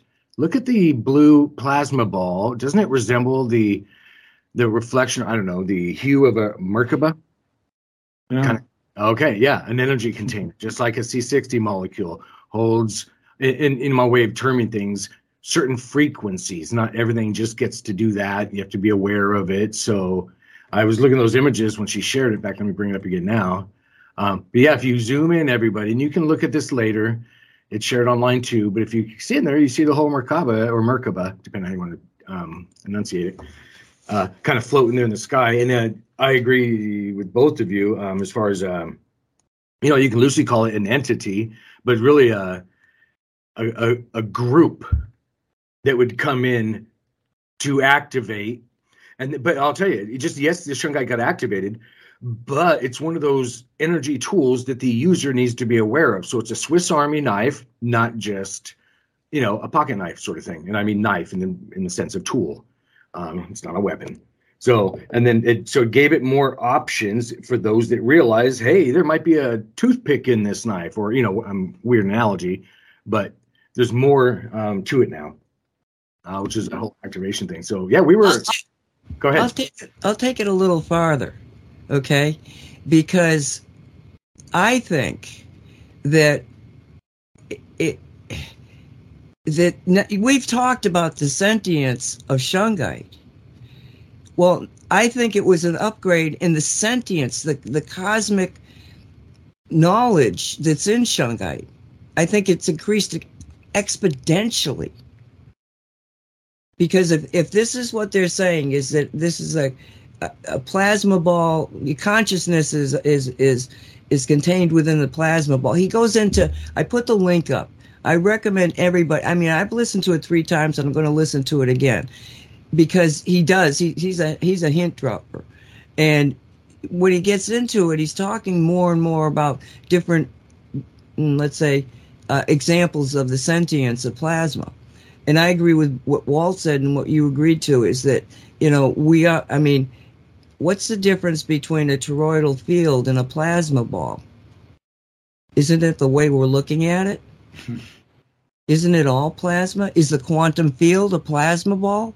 Are we living in some live organism that just, you know, in 2020 sent us another version of itself that upgraded this the the the shungite unbelievably and everything else because this this color here that we're talking about that you pointed out is the same one that was on the uh, claw of Rosie, the dragon. You know, the, the 3D dragon that you made. Uh, um, the 3D Oh, printer. that's right. That's right. You remember that picture? I got Actually, I saw that dragon yesterday. It's odd that you even mentioned that. Synchronicities.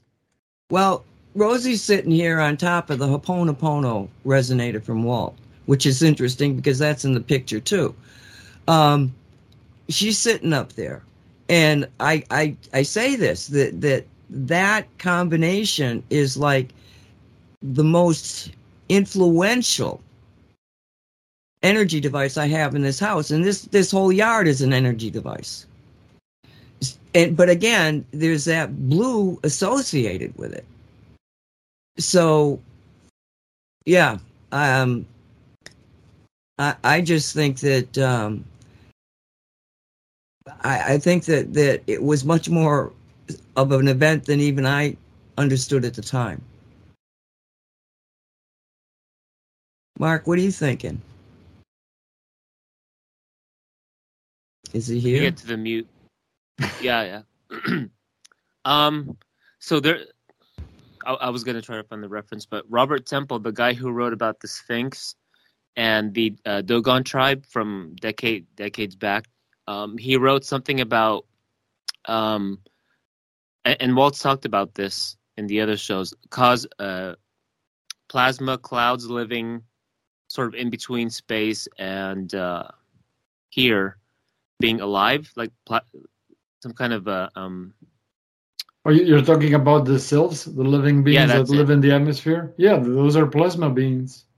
Okay, let me put the link in the chat later, or in a bit, and then like, in because he's he's pr- this is a new book he's been promoting in a bunch of podcasts, and um, um, yeah, just just connecting it to that, and um, so the the the the Dr. Farrell um clip, the new book is out as far as the three pyramid books into one, the revisited book, but the new book he keeps talking about that's coming up is going to be out in August at uh, Adventures Unlimited Press. Um, but that just goes back to how what you guys talk about in the other show of of uh, consciousness creating the universe, the self-aware universe kind of thing, and um, that we're all pieces of source. And then Alex Collier, of course, covered that uh, on on his um, uh, web- webinar last week. Um, yeah, that's all I have to add on that. Well, which brings to, I mean, this this uh, argument has been ro- rotating, has been circling around for the longest time, but nobody seems to pay much mind to it. Nobody seems to take it seriously. Is that a- another subject that was brought up in that uh, video that Nancy sent me?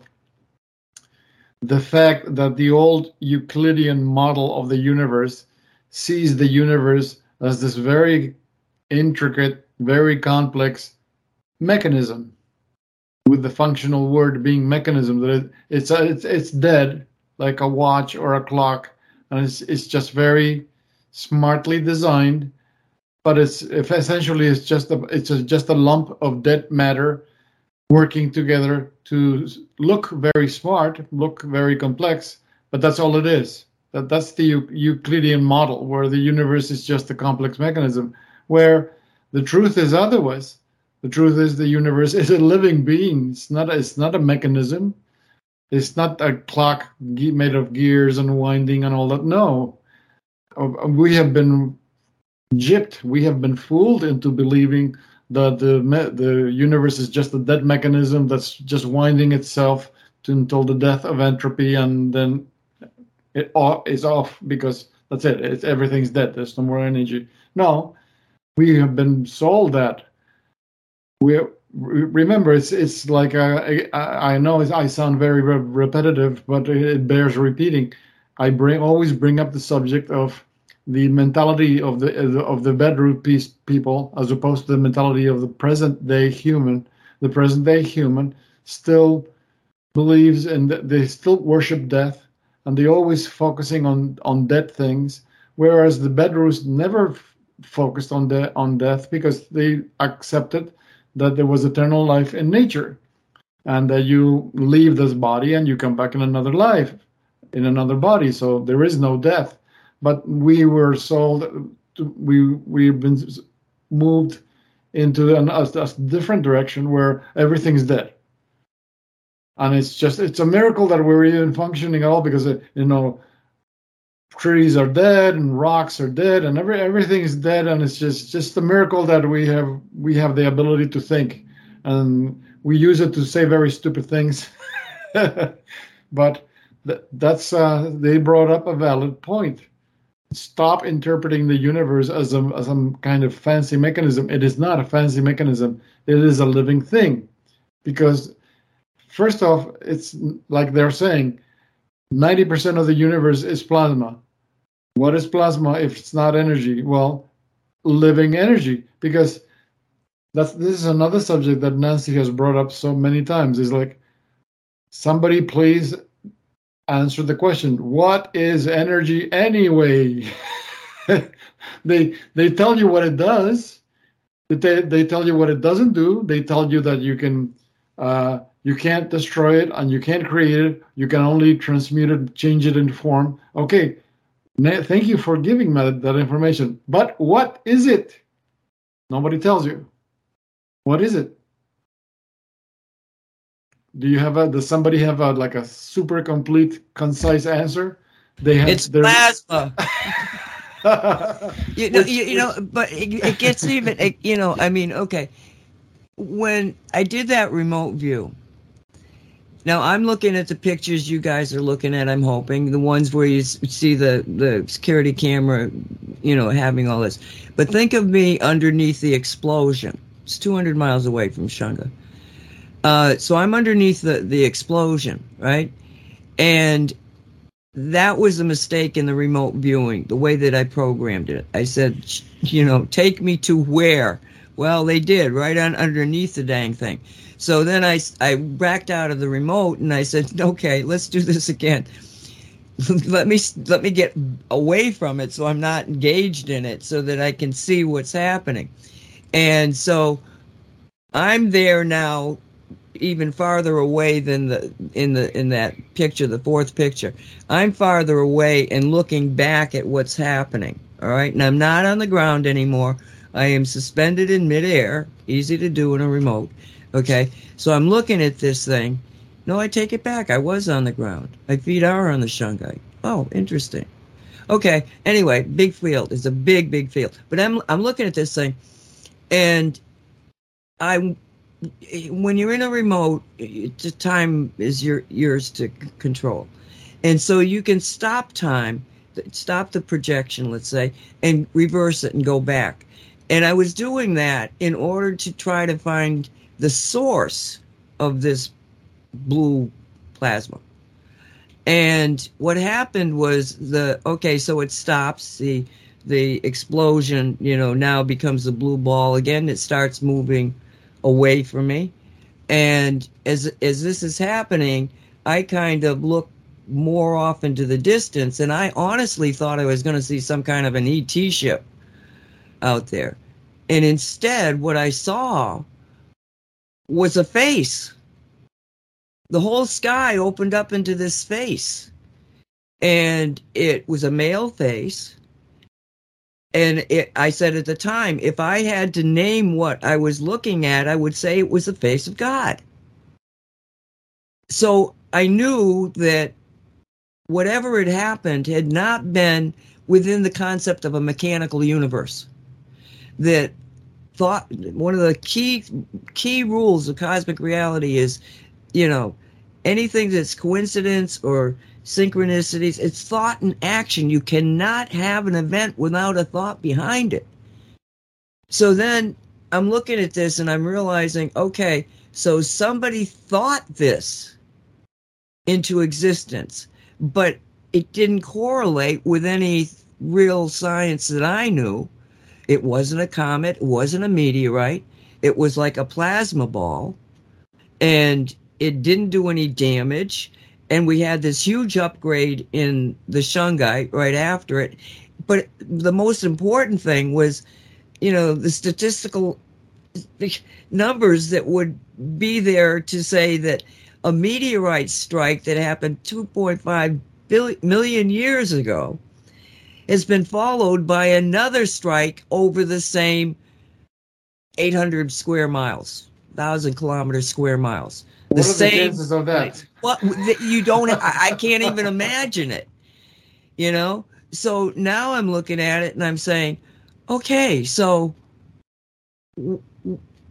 yes, there's been an upgrade, not just in the energetic, energetic. I mean, the energetic uh, movements of the shungite because of this that's creating a greater field it's a sentient being it's it's its sentience has come up it i think if you you just start if we start working with shungite even more we're going to find that it's going to connect us to information because again part of what farrell was saying again synchronicities farrell says something it trips something in my mind and i go you know yes he drops clues and some of us do pick up on it.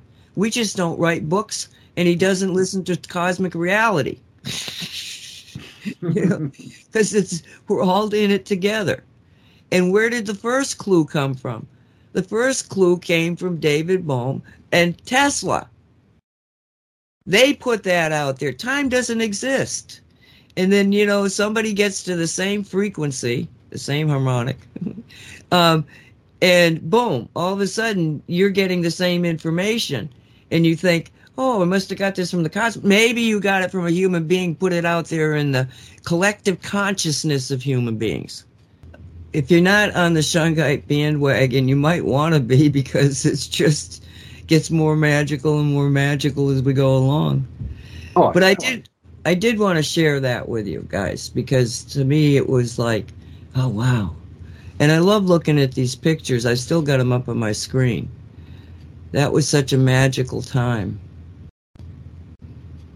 And well, and then we turned into the nightmare of COVID. you, know, getting out of the old world is uh, not as easy as it sounded. The end of the old world. Well, that old world is still hanging around giving us grief. You've been listening to Radio 5G, a production of CosmicReality.com. Thank you for listening.